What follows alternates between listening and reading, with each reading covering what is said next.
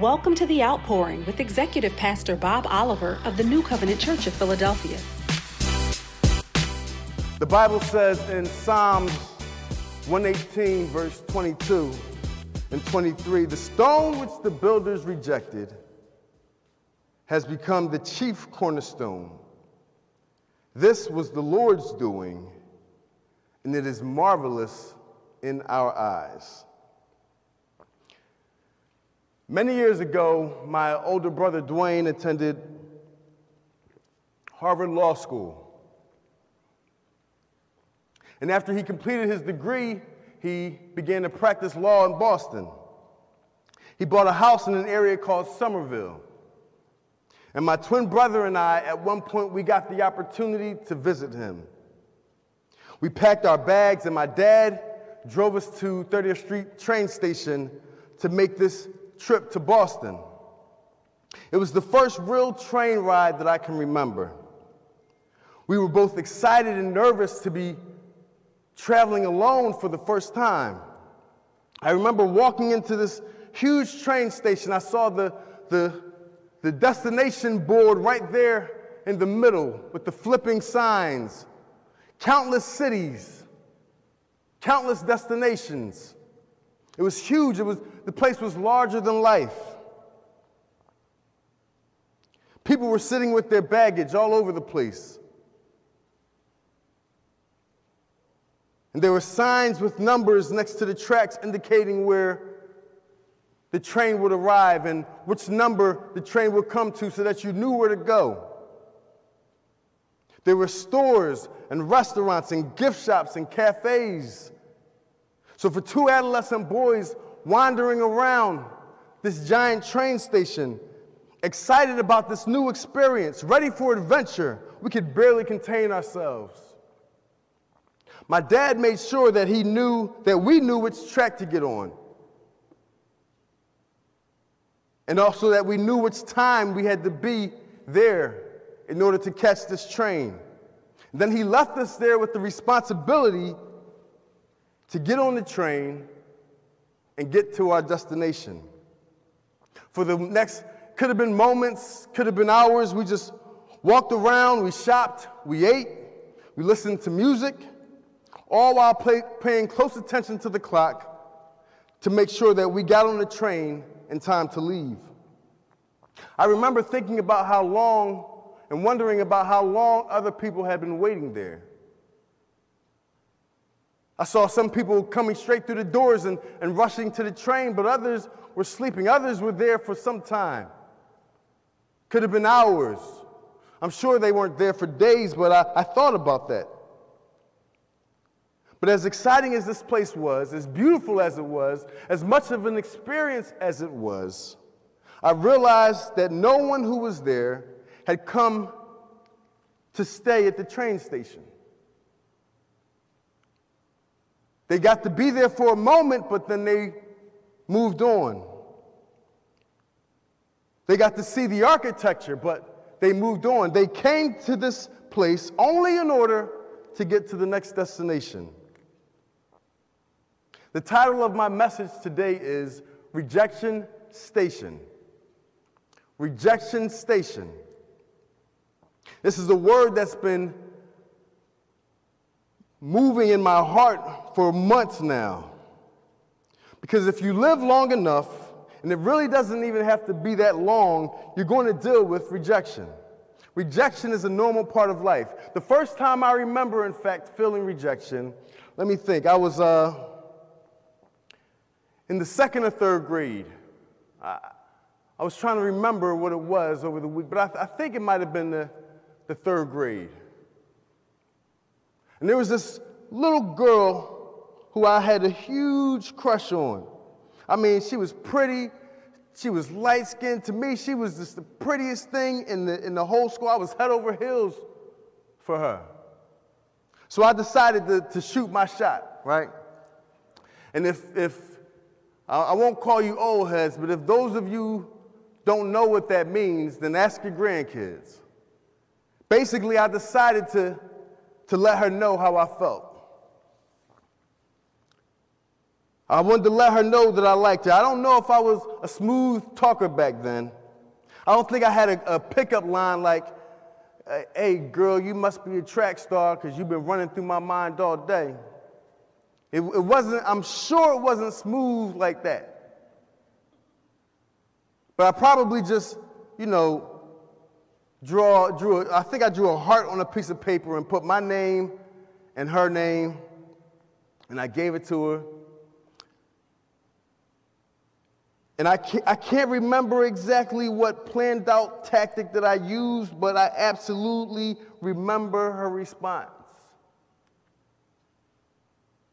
Four words No, you're too dark.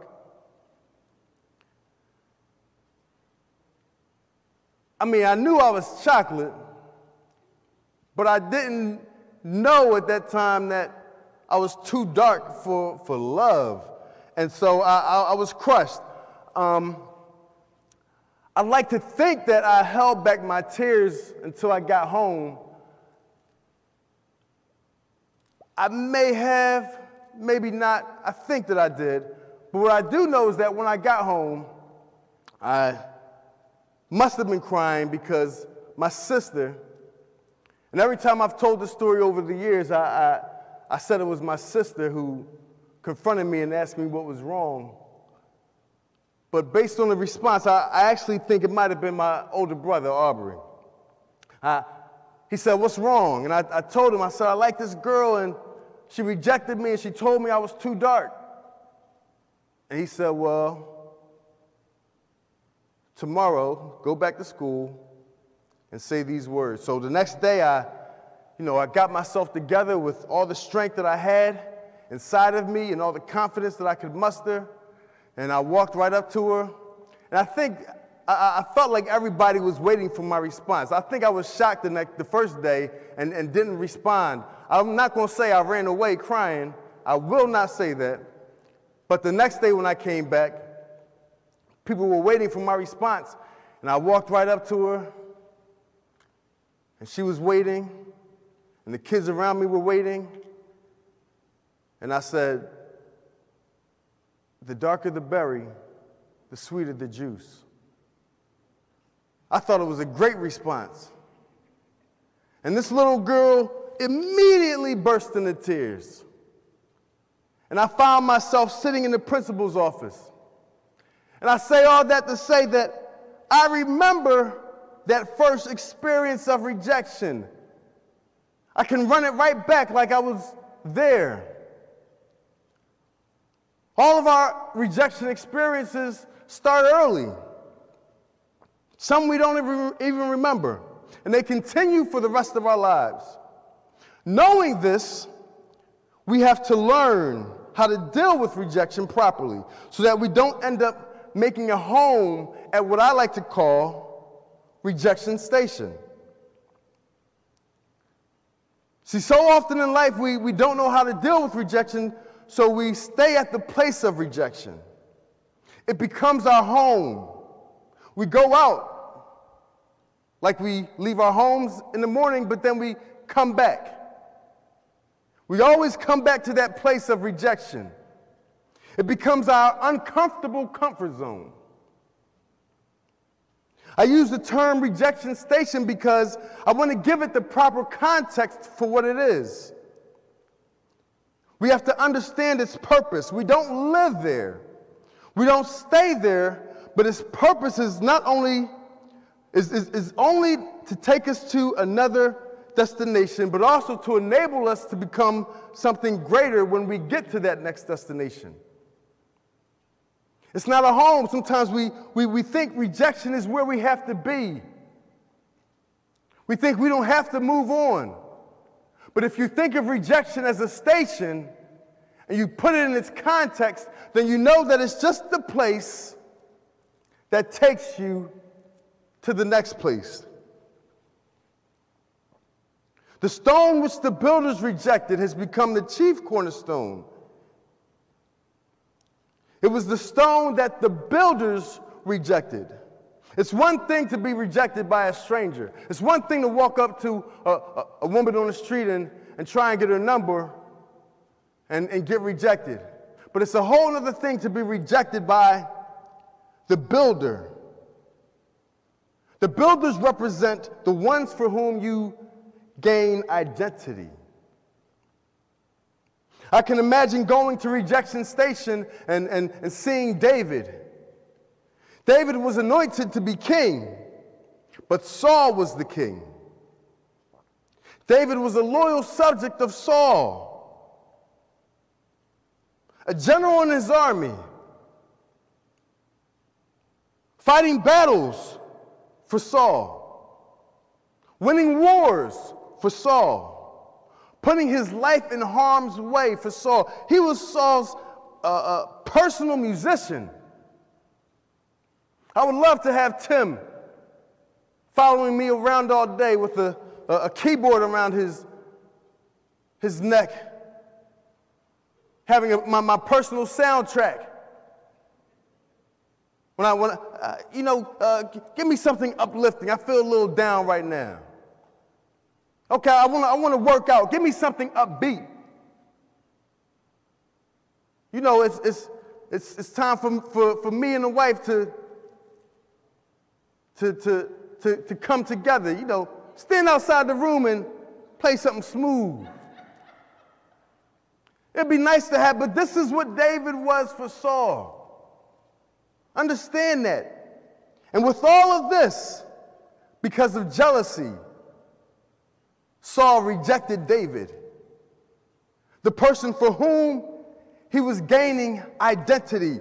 He was rejected by a builder. David experienced the pain of rejection. The first track, the first place you'll get to when you come into rejection station is pain. Pain. Rejection hurts. You experience pain because of rejection. And I, I want to spend a little time at this point because it's the pain that keeps you stuck at rejection station. It's the pain that makes you get comfortable at rejection station. It's the pain that makes you take all your bags and unpack them and create a home in this place that's supposed to be a, a stepping stone. It's the pain that, that makes you live at rejection station. And in order to, to fully grasp and properly understand rejection and, to place it in, in perspective, you have to understand how rejection works on us. Guy Winch, who is a, a, a, a licensed psychologist, he's a, an author, a keynote speaker, wrote several books. Emotional First Aid, Healing, Rejection, Guilt, fa- Failure, and Other Everyday Hurts. How to Fix a Broken Heart, The Squeaky Wheel, Complaining the Right Way to Get Results, Improve Your Relationships and Enhance Self Esteem. Guy, he, he, he wrote a, a, an article in Psychology Today about some surprising facts about rejection. Number one was that rejection piggybacks on physical pain pathways in the brain. It piggybacks on the physical pain pathways in the brain. fMRI studies show that the same areas of the brain become activated when we experience rejection as when we experience physical pain. This is why rejection literally hurts so much. In fact, our brains respond the same way to rejection and physical pain, so much so that if you take Tylenol when you experience rejection, it will actually lessen the pain that you feel from that rejection. It'll lessen the effects. Studies have shown that if they take Tylenol before they recall a painful experience, the people who received the Tylenol reported significantly less emotional pain than subjects who took a, sugar pill. So, pain and rejection are linked physically, as well as emotionally and mentally. And the reason is because rejection served a vital function in our evolutionary past. You see, when ages ago, when we're in our, our, our, our hunter and gatherer past, being ostracized from the tribe was akin to a death sentence. Because if you're away from the tribe, it meant you were unlikely to survive by yourself in the wild on your own. You couldn't survive for long alone. So, evolutionary psychologists assume that the brain developed an early warning system to alert us when we're at risk for being ostracized, when we're at risk for being rejection. Right? It's so important to get our attention. Those who experience rejection felt it as, as a painful experience so that they wouldn't do it again. It was that they, they gained an evolutionary advantage. They were more likely to correct their behavior and consequently more likely to remain in the tribe. This goes way back. That's why when, when you feel rejection, you, it's, it's almost like when you put your hand on a hot stove, right? You put your hand on a hot stove and you get burned. And you know, okay, I'm not going to do that again. It was the same evolutionary effect. Whatever it was, that, that thing that was causing you to feel the pain of rejection, you needed not do that again. Otherwise, they were going to kick you out and you wouldn't survive. In order to survive, we had to evolve in such a way that rejection aided us by causing pain. Also, we can relive and re experience social pain more vividly than physical pain. I want you to try recalling an experience that you felt significant physical pain. Do it right now. Think of a time when you got hurt. Your brain pathways will respond, eh, okay, all right, next. In other words, thinking of physical pain won't elicit physical pain. I can laugh even about a time when my, my brother freshly sharpened a pencil and told me to sit down on it. And I, I sat down on it, and the point was so sharp that it had to be removed at the hospital. In fact, uh, I just I didn't feel the pain, but I definitely shivered just now. But I broke, I almost broke my leg a few weeks ago playing basketball, right?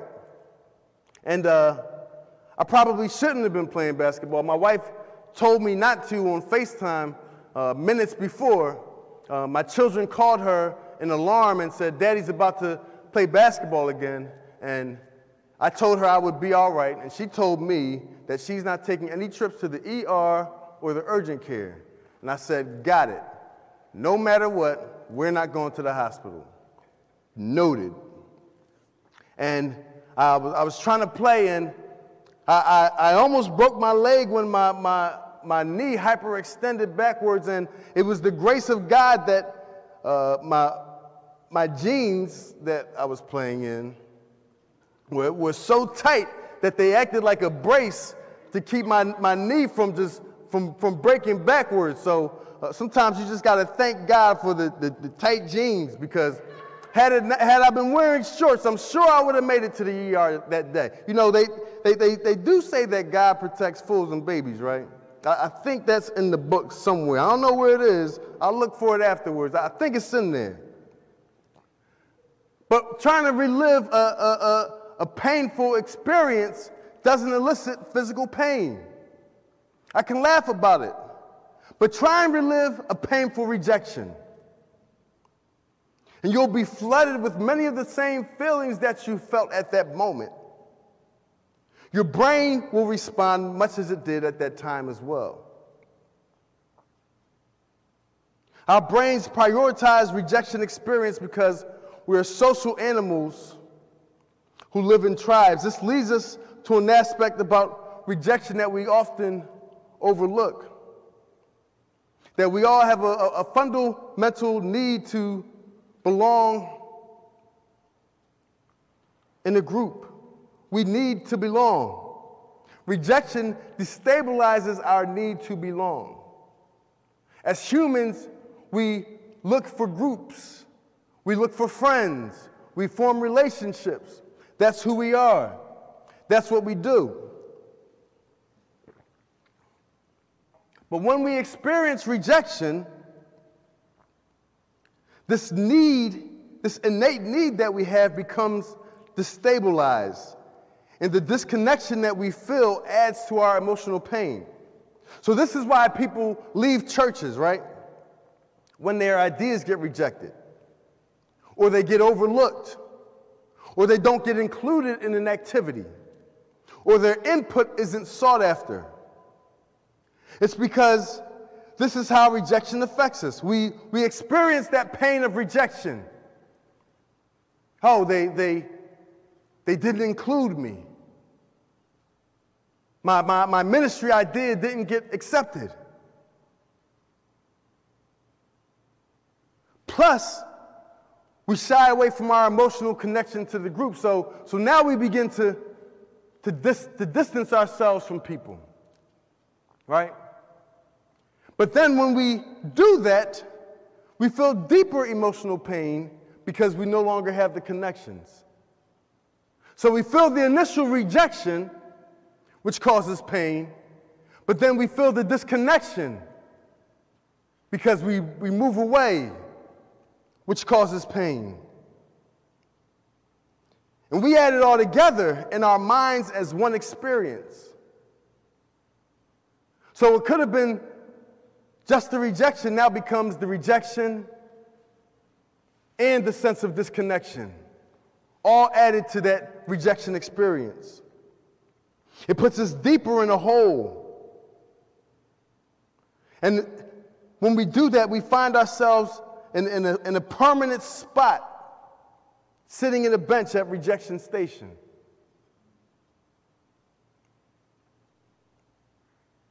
reconnecting with those who you love, or reaching out to members of groups to which we feel strong affinity and who value and accept us has been found to soothe emotional pain after a rejection. So instead of, of distancing ourselves, we, we need to come closer to soothe that pain. A lot of times we, we deal with the rejection alone. So many people are sitting at rejection station by themselves. You can't bring anybody with you there. It's, it's, a, it's a lonely journey. People don't understand how you feel. And feeling alone and disconnected after a rejection has another overlooked impact on our behavior. Rejection creates surges of anger and aggression. Rejection can connect surges of anger and aggression. In 2001, the Surgeon General of the United States issued a report stating that rejection was a greater risk for adolescent violence than drugs, poverty, or gang membership. Rejection was a greater risk for adolescent violence than drugs, poverty, or gang membership. You remember Columbine, right?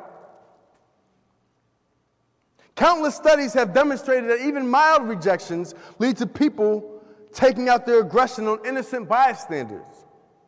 School shootings, violence against women, fired workers going postal. That's rejection. There's a strong link between rejection and aggression. And now, knowing the link between rejection and anger and aggression, we can look around and, and see Cain in rejection station.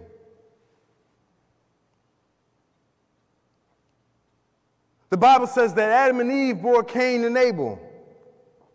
It says that in Genesis, that Abel, Genesis chapter 4, that Abel was a keeper of sheep, but Cain was a tiller of the ground.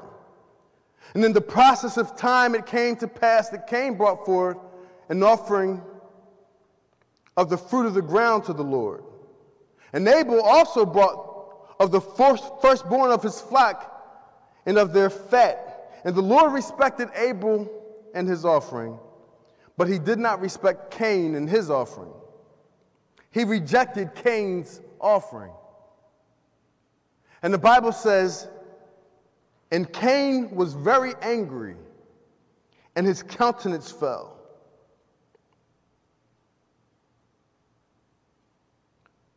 So the Lord said to Cain, Why are you angry? Why is your countenance fallen? If you do well, will you not be accepted? And if you do not do well, sin lies at the door, and its desire is for you, but you should rule over it. Now Cain talked to his, with his brother Abel, and it came to pass when they were in the field that Cain rose up against his brother Abel and killed him.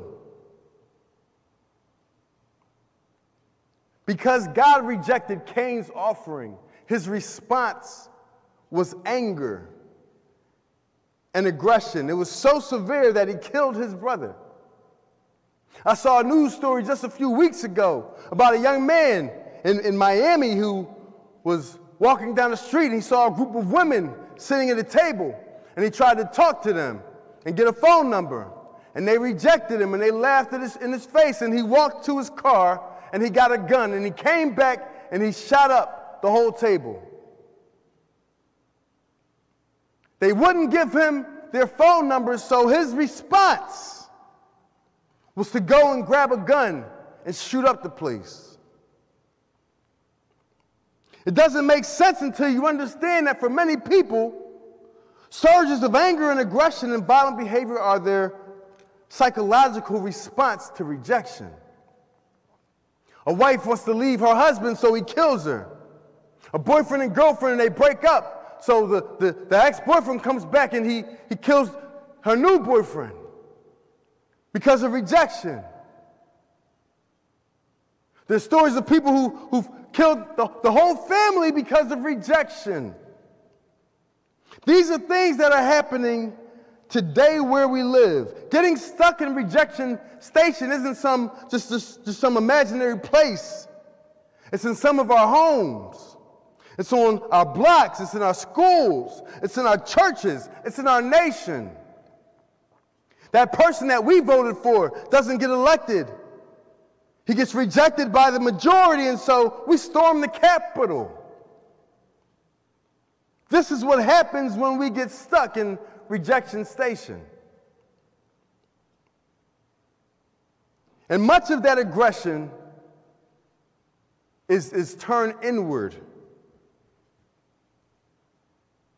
A point that was made was that rejection sends us on a mission to seek and destroy our self esteem. We often respond to re- romantic rejections by finding fault in ourselves, right? We look at all our inadequacies. We kick ourselves when we're already down. We, we smack up our self esteem and, and beat it to a pulp. Most romantic rejections are just a matter of poor fit and a lack of chemistry and incompatible lifestyles, wanting different things at different times, or, or things just such as mutual dynamics. When she says she's too tired to make love, or he says that he's exhausted, it's not a personal attack. It's not a rejection. They're not saying that they don't want you. They're saying that after a full day of work, after, after dealing with kids all day who are home during a pandemic, after making sure the house is clean and, and, and preparing the meals and preparing for the next day, they're actually just too tired to even think about anything else. And, and, and trust me, brothers, I, I know I might have lost some of y'all at that point, but you know, I'm, I'm, I'm, I'm, I'm preaching to myself too. Duly noted. But these are the things that take place in, in rejection station. We, we feel like it's, it's, it's us. She's tired, he's tired, but it, it's, it's, it's me. I'm, I'm too tired to play with my children, but they, they take that as daddy doesn't want to spend time with me. This is how we internalize rejection. I'm not good enough for his time. I'm not good enough. We, we blame ourselves and we attack our self worth. That only deepens the emotional pain that we feel and makes it harder for us to recover emotionally. See, the, the longer you spend in rejection station, the harder sometimes it is to get out. You, you, you, you, you, you don't just stand there by the door, but you, you go deeper and deeper inside. But before you blame yourself or you rush to blame yourself, you have to remember that there's another surprising fact about rejection. Rejection temporarily lowers your IQ. Being asked to recall a recent rejection experience and relive the experience was enough to cause people to score significantly lower on subsequent IQ tests tests of short term memory and tests of decision making.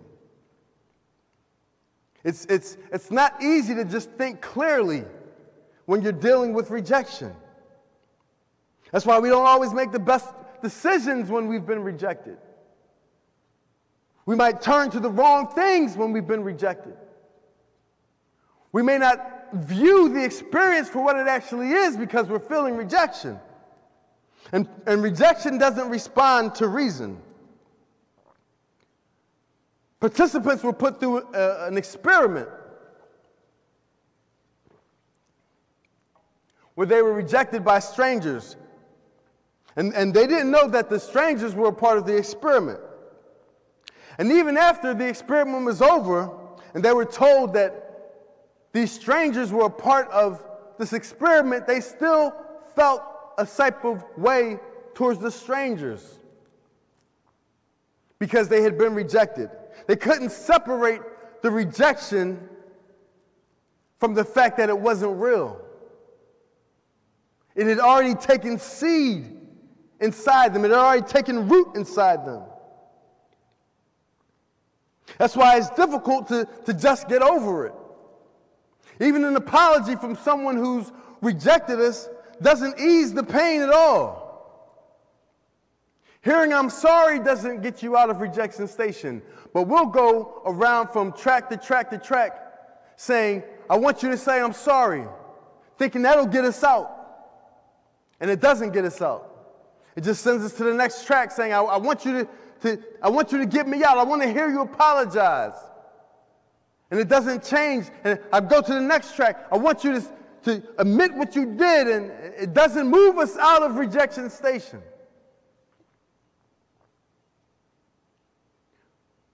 Pain will have you stuck in rejection station. But putting things in proper perspective moves you out of rejection station to the next destination. And if you go to any train station, you'll know that you can't just jump on the train, right? I did that once. I jumped on the train and uh, I realized that I, I, didn't have any cash. I didn't have any money.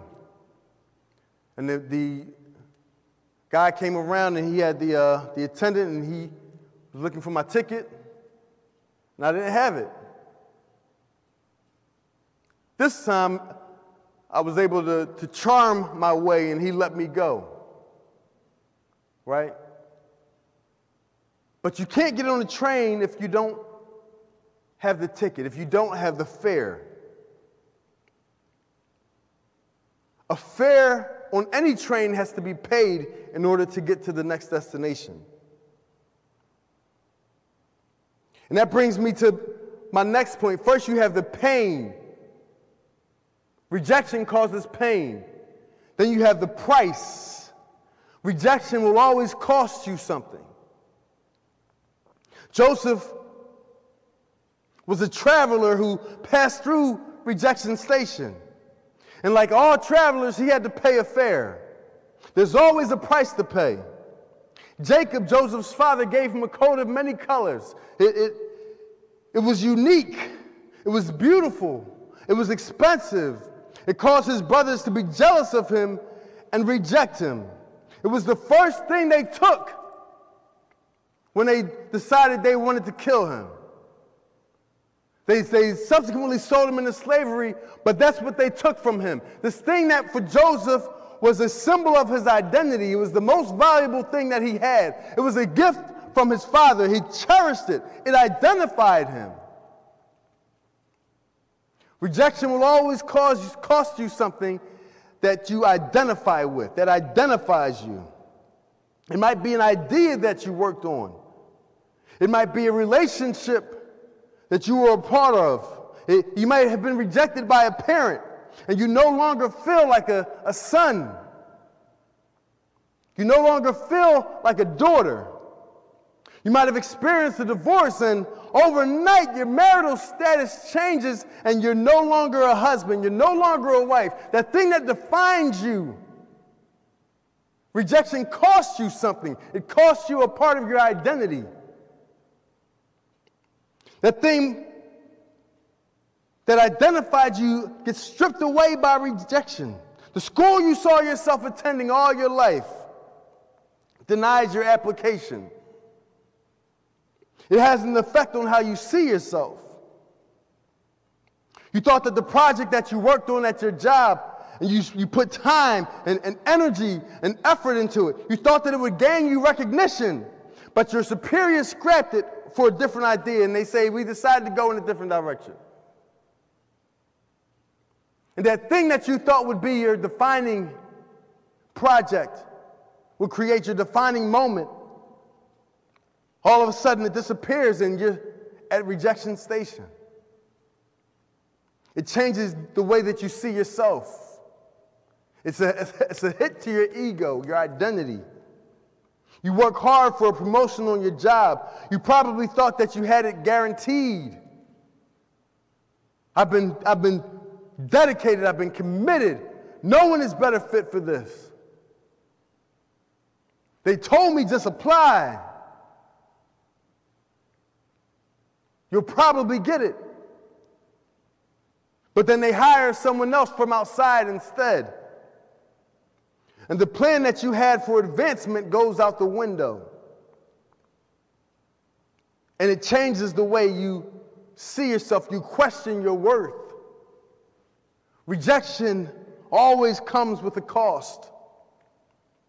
My father was sharing with me about how he was kicked out of his house as a, as a teenager for attending church, the new Church of God church that had been recently established in Guyana. And I reminded him that he didn't get kicked out, but God pushed him out. Because attending that church changed the trajectory of his life. It cost him something at first. It cost him his, his, his comfort.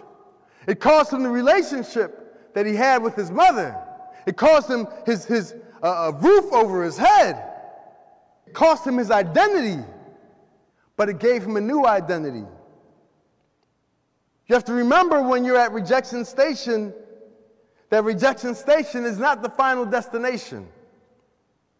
There will always be, it will, it will always be easier to realize that the cost isn't something that's lost. It's just the fare that you pay to get on the train. It's a cost, but it's not something that you have to look at as a loss. It's not something that you have to see. I, I lost my identity. People go through identity crisis because of rejection. But sometimes it's, it's not just the loss, but it's the cost that you pay to get on the train. Because in order to take your seat on the train, once you pay your fare, you have to pivot. Rejection can make you pivot your expectations of yourself. You might lose an idea of who you thought you were, but you gain, once you pivot, a, a, a new sense of identity. The Bible says the stone which the builders rejected has become the chief cornerstone. In order to take your seat on the train and leave rejection station, you have to do something. Something in inside of you has to change for the better. And if you don't change, then you stay at rejection station. And if you refuse to move and decide to stay and lick your wounds, then you create a home at rejection station. But you have to become. It says, the stone which the builders rejected has become. Become means you have to begin to be. You have to begin to be something. Walt Disney said, All our dreams can come true if we have the courage to pursue them. Walt Disney was fired from one of his first animation jobs at the Kansas City Star in 1919 because he lacked imagination and had no good ideas. And that was the reason he was fired by his editor. Things didn't get smoother for him after that. Disney started an animation studio, Laugh-O-Gram Studios, and it went into bankruptcy before even any of his cartoons were released. And after that, he, he never gave up his dream, but he moved to California and Hollywood, and his brother, he and his brother formed Disney Brothers Studio, which later became known as the Walt Disney Company and became one of the most best known motion picture production companies in the world. They said he lacked creativity. He lacked imagination. Imagine if he had stayed on that job at the newspaper. Imagine if, if, if he was accepted, if he didn't get rejected, if he made great animations for the paper and he moved up in the ranks through the paper. Imagine what wouldn't have happened. Imagine if, if, if, if, he, if he wouldn't have started Walt Disney Studios. Rejection is a sign of direction. When God closes the door, he changes your direction, literally. When you're going through a door and the door closes in front of you, then you have to go another way. God opens doors, but He also closes doors as well. He just doesn't show up in comfort, but He shows up in crisis.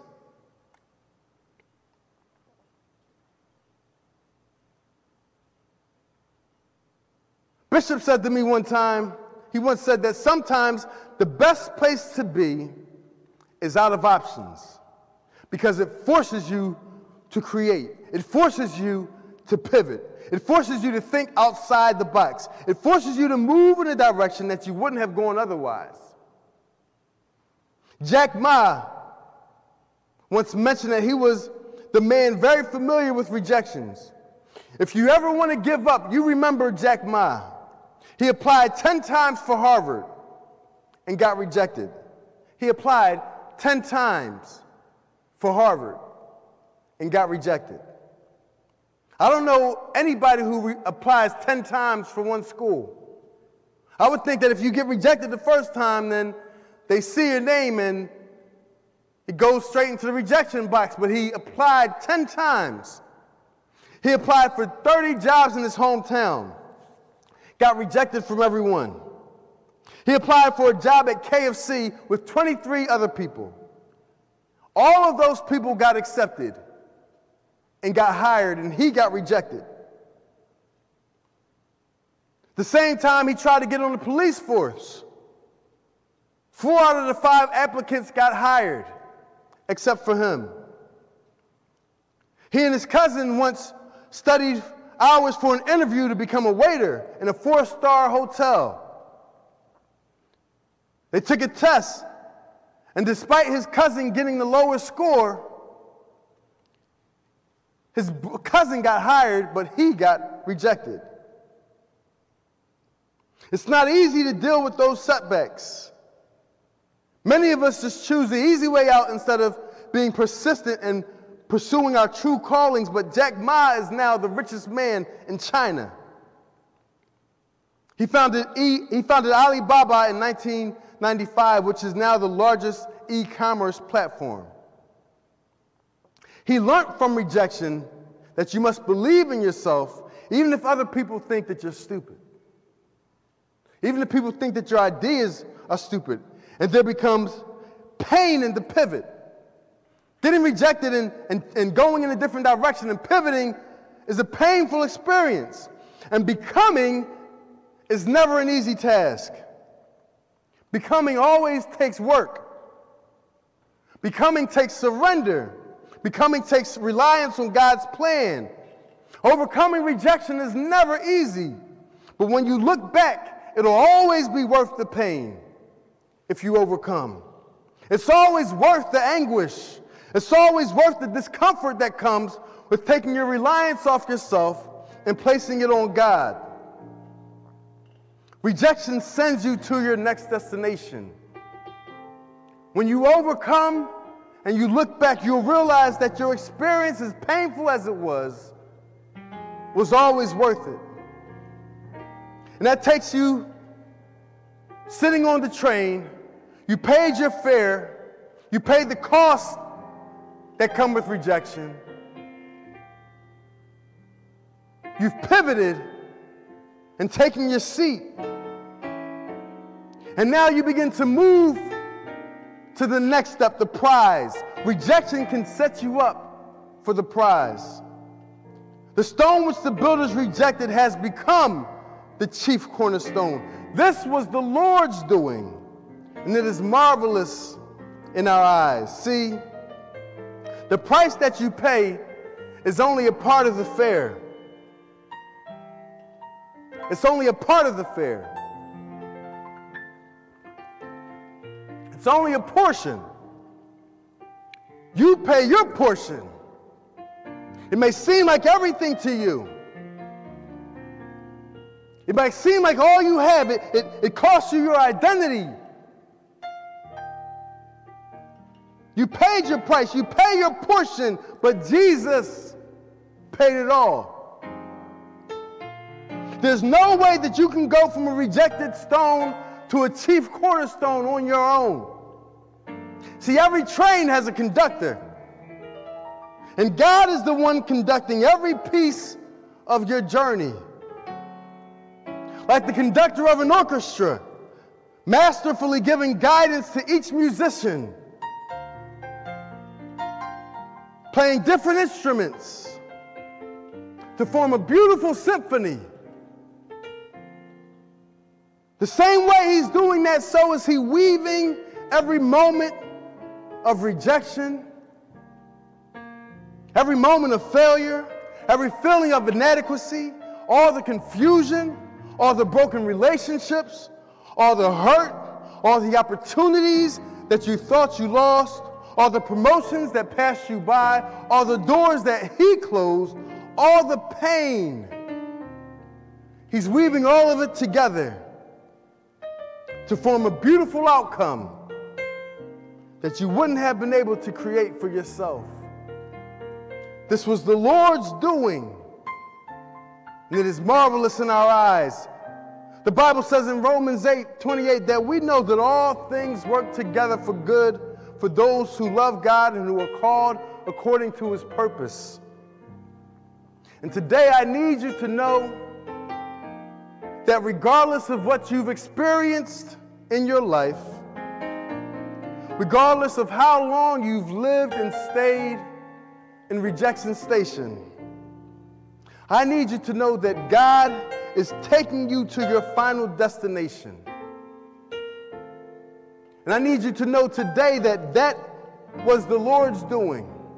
The pain was the Lord's doing. The rejection was the Lord's doing. The anguish was the Lord's doing. The, the pivoting was the Lord's doing. The, the doors that closed, it was all the Lord's doing.